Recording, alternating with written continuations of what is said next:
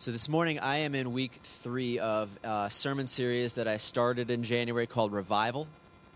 The hope in this series is revival. The hope is truly that God would pour out His Spirit, that He would uh, just do a new thing in our hearts and in our church, and through us bring His salvation, His gospel, His redemption to our world. And this morning I want to start uh, focusing on Matthew chapter 6, verse 5 to 13. Many of you are familiar with this passage because it's known as the Lord's Prayer. It's where Jesus taught his disciples and us how to pray. And there's lots of things, of course, I could say about the Lord's Prayer, but I wanted to focus on one aspect in particular that is going to help us to understand about prayer and revival. So let me read Matthew chapter 6, verses 5 through 13. These are the words of Jesus. And when you pray, do not be like the hypocrites, for they love to pray standing in the synagogues and on the street corners to be seen by men. I tell you the truth, they have received their reward in full. But when you pray, go into your room, close the door, and pray to your Father who is unseen. And then your Father who sees what is done in secret will reward you. And when you pray, do not keep on babbling like pagans, for they think that they will be heard because of their many words. Do not be like them, for your Father knows what you need before you ask Him. This, then, is how you should pray Our Father in heaven, hallowed be your name. Your kingdom come, your will be done, on earth as it is in heaven. Give us today our daily bread. Forgive us our debts as we also have forgiven our debtors.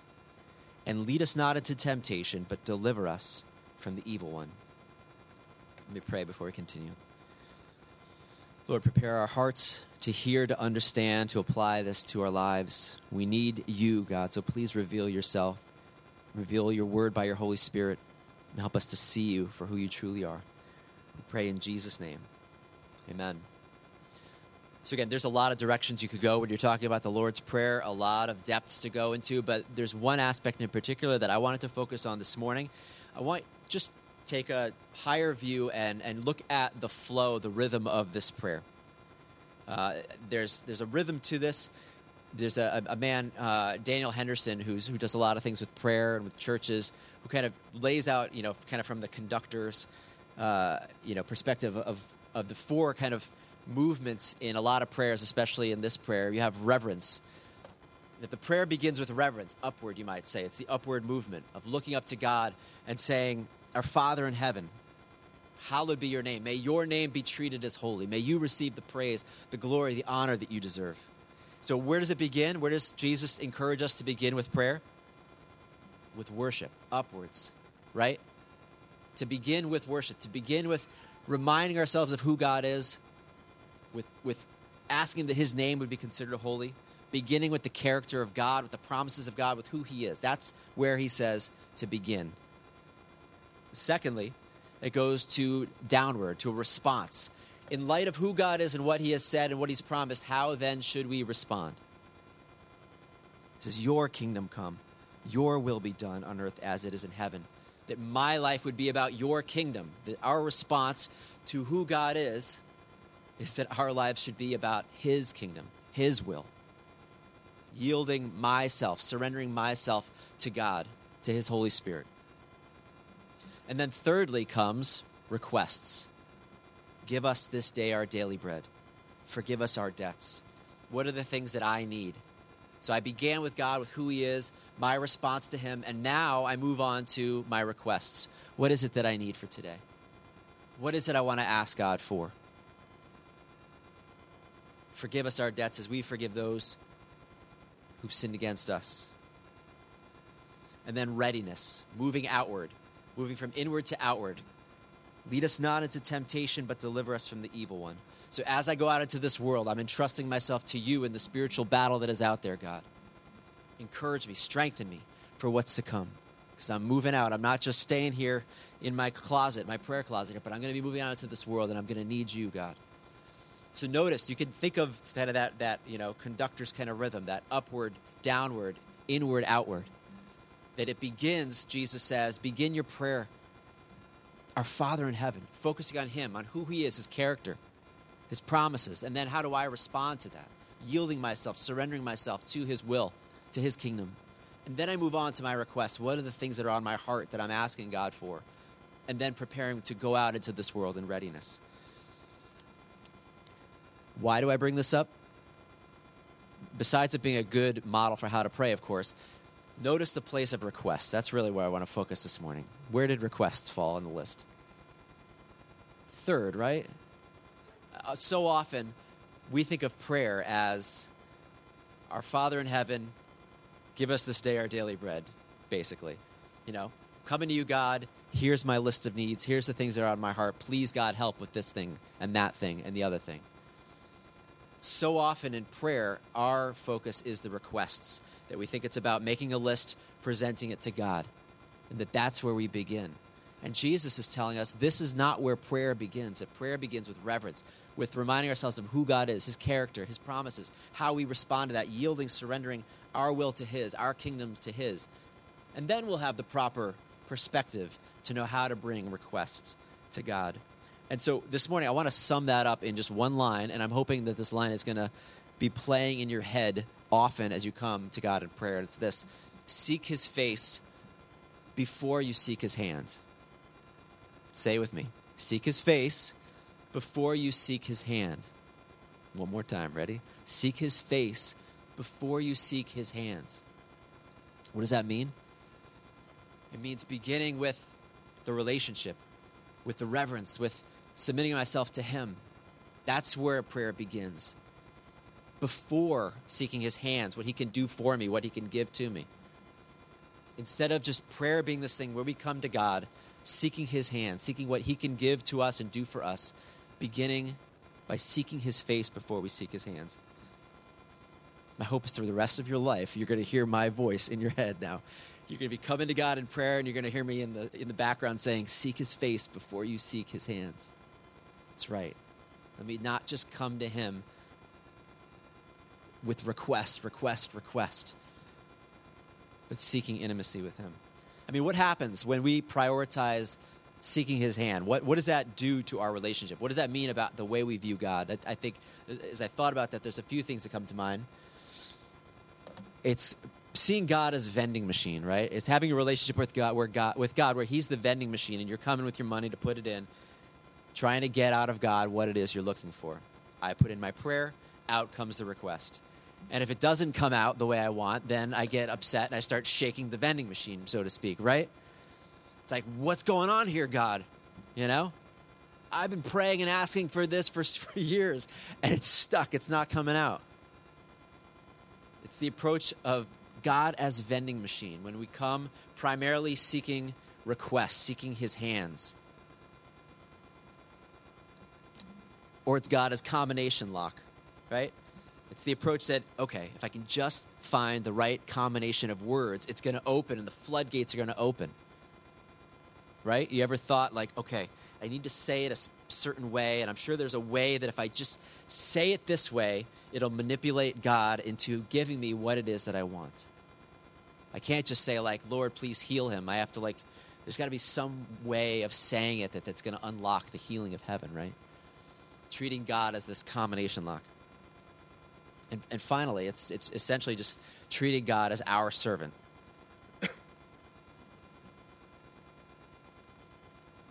it's believing that this life is primarily about my needs, my comfort, my success, whatever it is that I want. I'm the one who knows what's best. God exists to meet my needs. And I will call on him when I need him. Thank you very much. And if he doesn't come through, well, then I'll, I'll probably find some other way to get my needs met if God won't do it. When we come to God primarily seeking his hands, request based prayer, what is it that you can do for me, God? what is it that I need, what I want? This is how we treat God God, the vending machine. I put in my prayer and he gives me what I need. God, the combination lock. If I can just find the right combination of words, he'll pour out the blessings. God is my servant. I'm the center of the universe. God exists to serve me.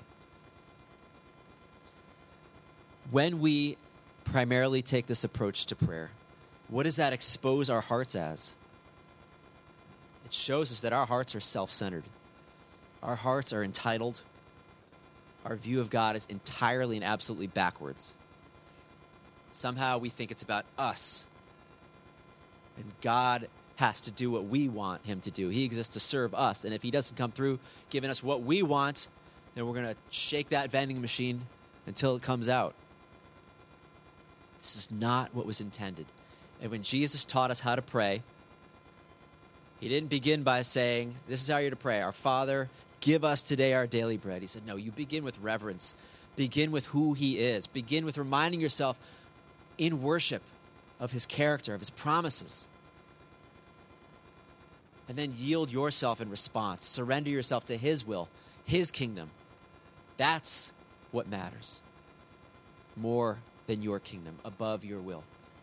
And then once you've got that proper perspective, bring him your requests because he is a father who loves you and wants to hear your requests. But bring them in the proper perspective, in the proper order. Seek his face before you seek his hand.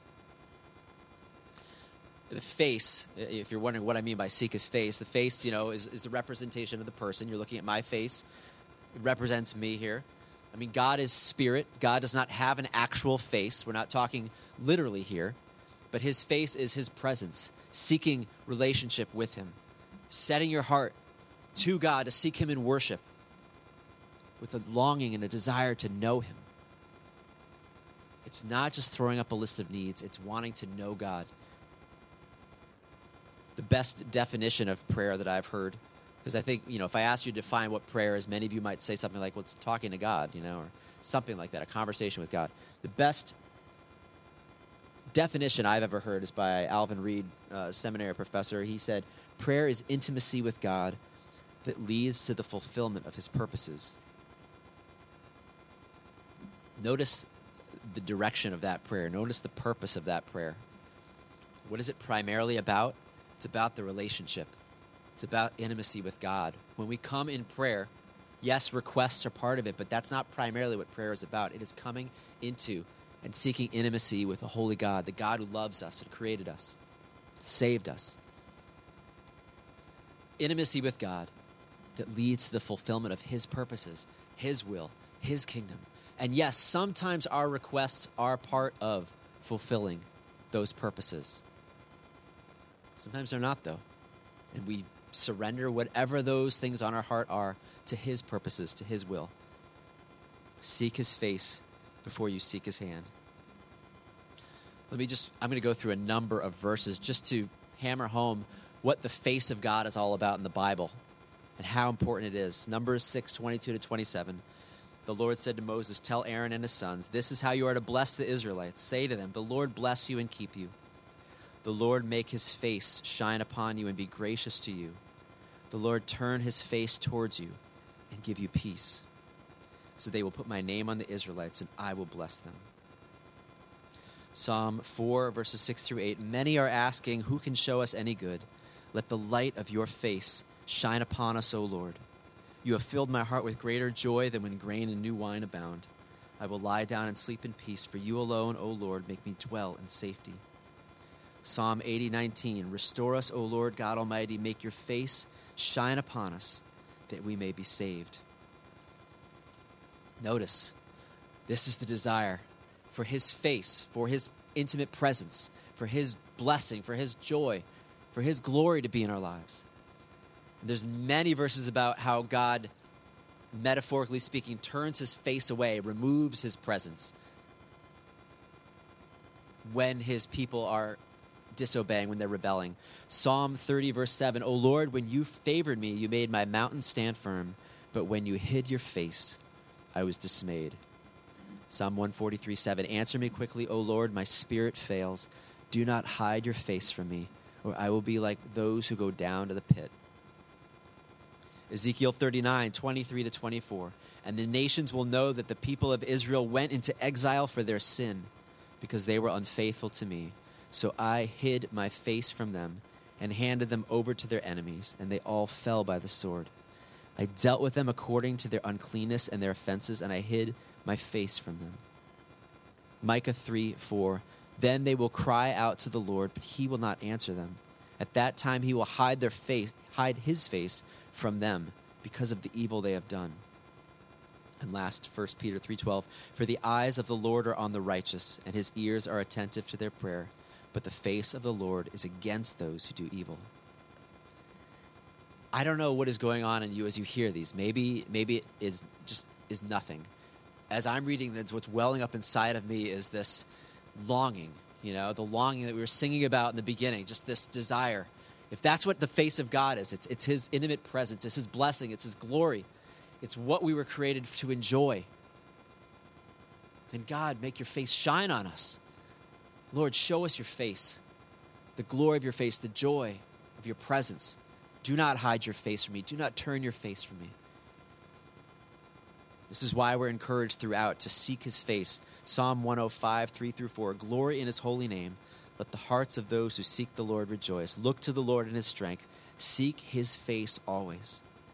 Psalm 27, 7 through 10. Hear my voice when I call, O Lord. Be merciful to me and answer me. My heart says of you, Seek his face. Your face, Lord, I will seek. Do not hide your face from me. Do not turn your servant away in anger. You have been my helper. Do not reject me or forsake me, O God, my Savior. Though my mo- father and mother forsake me, the Lord will receive me. And then Second Chronicles 7 13 to 14. When I shut up the heavens so that there is no rain, or command locusts to devour the land, or send a plague among my people, if my people who are called by my name will humble themselves and pray and seek my face, and turn from their wicked ways, then I will hear from heaven and will forgive their sin and will heal their land. That's the promise. Seek my face, not my hands. Seek my face before you seek my hands. Revival does not come to a people who are all about seeking his hands. It does not come to a people who treat God like a heavenly vending machine or combination lock or servant. God is not going to bring revival and his presence and his glory to a people who treat God that way. As if I'm the center of the universe and God exists to serve me. And if he doesn't come through the way I want, then I'm going to shake that vending machine. Seek his face before you seek his hands. That is where revival comes to a people who are seeking God's face, who want intimacy with him, who want to know him.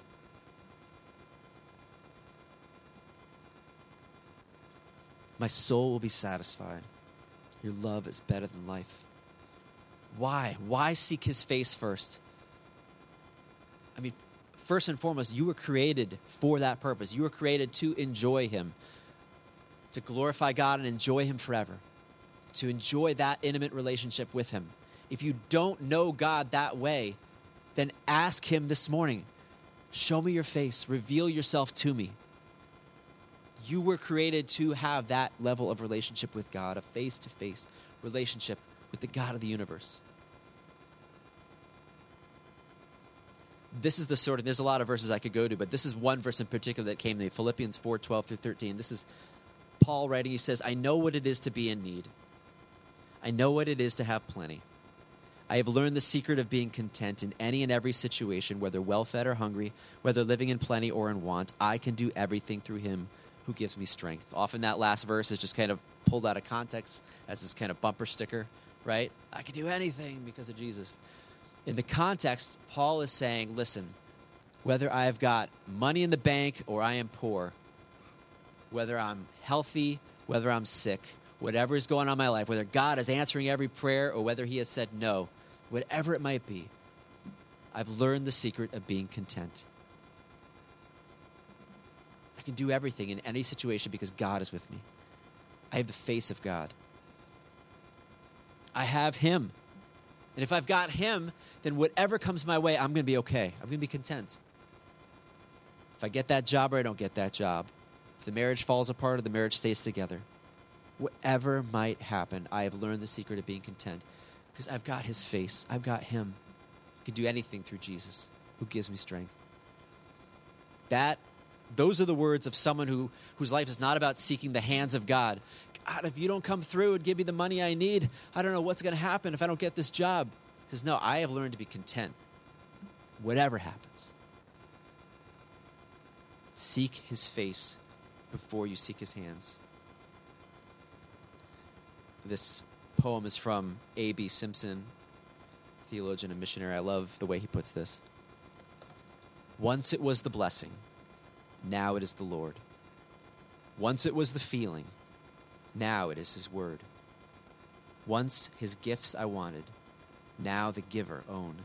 Once I sought for healing, now Himself alone. Maybe you're still kind of in the once in your life, right? Maybe for some of you, you're still in that first part of every stanza. You're still seeking the blessing, the feeling, the gifts, the healing, all of that. And you haven't learned yet the joy, the blessing of seeking his face before you seek his hands, of seeking intimacy with him, of coming to recognize who he is, what he has promised, and that he is enough. He is more than enough. And it doesn't mean you stop asking, it doesn't mean you stop requesting. It means that whether or not you get what you ask for, you've got everything already in Him. So, how do you seek His face? Can I just encourage you this morning, if you don't know where to begin, how to pray? The best way to pray is just to pray the scriptures, to pray along with God's word. Go back again to the Lord's Prayer. Jesus says, This then is how you should pray. And of course, the irony of this is that you know, if you remember the verses right before this, he said, "Don't go on babbling like the pagans who think they're going to be heard because of their many words." And then, what have we done? So many times we've taken this prayer and, and babbled it, right? Our Father in heaven, hallowed be thy name. The kingdom come, will be done on earth as in heaven. Give us a day our daily bread, and give us our, you know, like we've turned it into a prayer that's babbled as if it's some magic incantation that somehow you pray these words and magic happens. I think that's exactly the opposite of what Jesus meant. He's not giving this as, you know, just say these magic words. He's giving this as a model of how to pray. Begin with reverence. God, may your name be holy. Lord, may you receive the glory that you are due. Praise you, God, because you are perfect in every way. You are holy. You are worthy of all my praise. You are so good. You're merciful your mercies new every morning. You've never left me. You've never forsaken me. You've created me. You've given me your Holy Spirit. You've promised me eternal life. On and on and on, right? Beginning that way. May your name be treated as holy. It's not just saying, Our Father in heaven, hallowed be their name. You know, that's not what he meant. He meant begin with reverence. Your kingdom come, your will be done on earth as it is in heaven. It means, Lord, May my life be about your kingdom, your will, your purposes. God, you know my heart. You know all the things that I'm longing for, all the things that I want, and I submit them to you. I recognize that you are God. You alone have the proper perspective on everything, and I don't. I am limited. I'm so limited in my perspective. I think I know what's best, and I don't always know what's best. God, make my life about your will, your heart, your purposes, your kingdom. Give us today our daily bread. But these are the things that I need today. Father, I know you hear me and you love me. That I can come to you as your beloved child. And so I lift to you my hurts, my needs, the people on my heart, the things I'm asking for. Forgive us our debts as we also have forgiven our debtors. Lord, I confess my sins to you. And if there's anyone that I need to forgive, Please, God, give me the strength to forgive them as you forgive me. And lead us not into temptation, but deliver us from the evil one. God, please break the stronghold of sin in my life. Please, Lord, lead me not into temptation. Keep the enemy far away from me. I know this life is a battle, it's a war. There is an enemy who wants to destroy me and destroy us. So, God, protect us, strengthen us keep our eyes fixed on you in this battle, Lord. Again, if you're not sure how to pray, if you're like, the only way I was taught to pray is just I make my list and I bring my list to God, and you're recognizing this morning, like, okay, you're right, I'm treating God like this vending machine or this combination of lock or this servant. How do I pray? Go to the Bible. There are lots and lots of prayers, whether it's the Psalms, whether it's the prayers of Paul, prayers of Jesus. There's all kinds of prayers. Just take one and pray along with that the way I just did. A couple weeks ago, we looked at Ephesians 1. Remember, he said, I thank my God every time I remember you. He talks about how praying that God would open the eyes of their heart, right? That they might know the hope to which he has called them, the riches of his glorious inheritance in the saints, his incomparably great power for those of us who believe. Pray that prayer. God, open the eyes of my heart. Help me to see you. Help me to understand and know the power that's within me by your Holy Spirit. Help me to know eternity, to understand, to live in light of heaven and all that you've promised me. If you don't know how to pray, if you don't know what it looks like to seek his face, open the Bible and pray along with those prayers. And again, I'm not saying just word by word, kind of as if it's some magic spell. I'm saying look at how they pray and pray along like that. You, if you don't know where else to start, just start with the Lord's Prayer. Our Father in heaven, hallowed be your name. Lord, I praise you because, right? Something like this.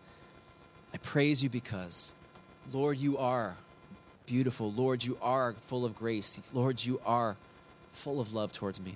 Moving on to response. May your will be done, submitting your will to His, your kingdom to His, your wants to Him. Moving on to requests. Lord, I ask for, or we ask for. And then readiness. Help me, Lord. Help us, Lord. Recognizing that there is an enemy and it's a spiritual battle and we need His help. You know, this year, again, the emphasis is on prayer and revival at this church. And my conviction going into this, first and foremost, is that this is not a program, right? Prayer and revival. Prayer is not a program. It's not like, okay, we're going to try prayer. We're going to give it three months. And if it doesn't work, then we're going to go try something else, right? That's not what prayer is. We seek God because he's worthy to be sought. We worship him because he's worthy to be worshiped. That's prayer and revival. It's the beginning of a new way of living, a way of being as a church, making sure that we are seeking his face seeking intimacy with Him, seeking His glory. Let me pray, and we're going to respond in worship.